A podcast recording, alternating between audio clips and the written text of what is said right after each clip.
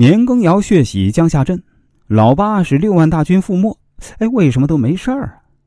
表面上波澜不惊的剧情，暗地里却充斥着各种阴谋背叛，人性的恶没有赤裸裸的摆在台前，却总在不经意间露出凶狠的獠牙，使人深感人性之恶，感同身受何为最是无情帝王家的残酷。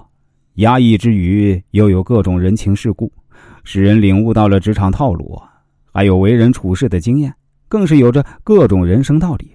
看似只是一部电视剧。其实啊，里边大有学问，没那么简单。这就是看完经典电视剧《雍正王朝》电视剧之后啊，给人的特殊感受。那么今天我就来分析分析剧中两个看似违反常理，实则大有深意的剧情，那就是为何年羹尧血洗江夏镇，还有这老八导致西北传尔丹六万大军全军覆没，却都没有受到处罚，反而是平安无事呢？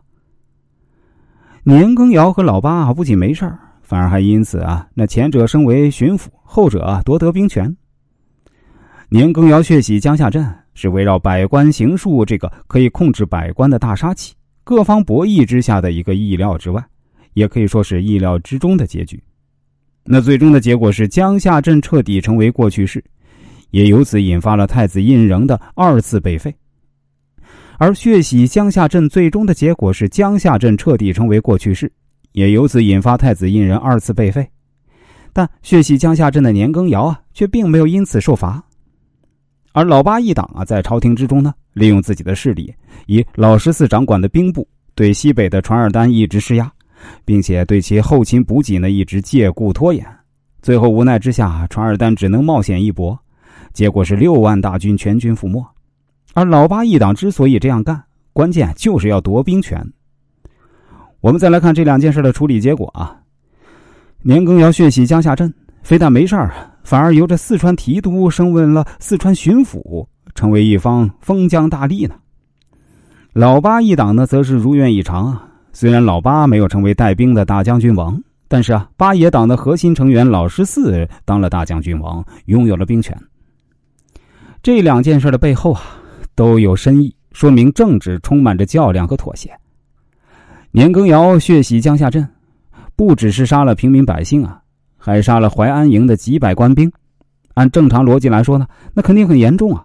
又为什么反而官升一级，成为了巡抚这样的封疆大吏呢？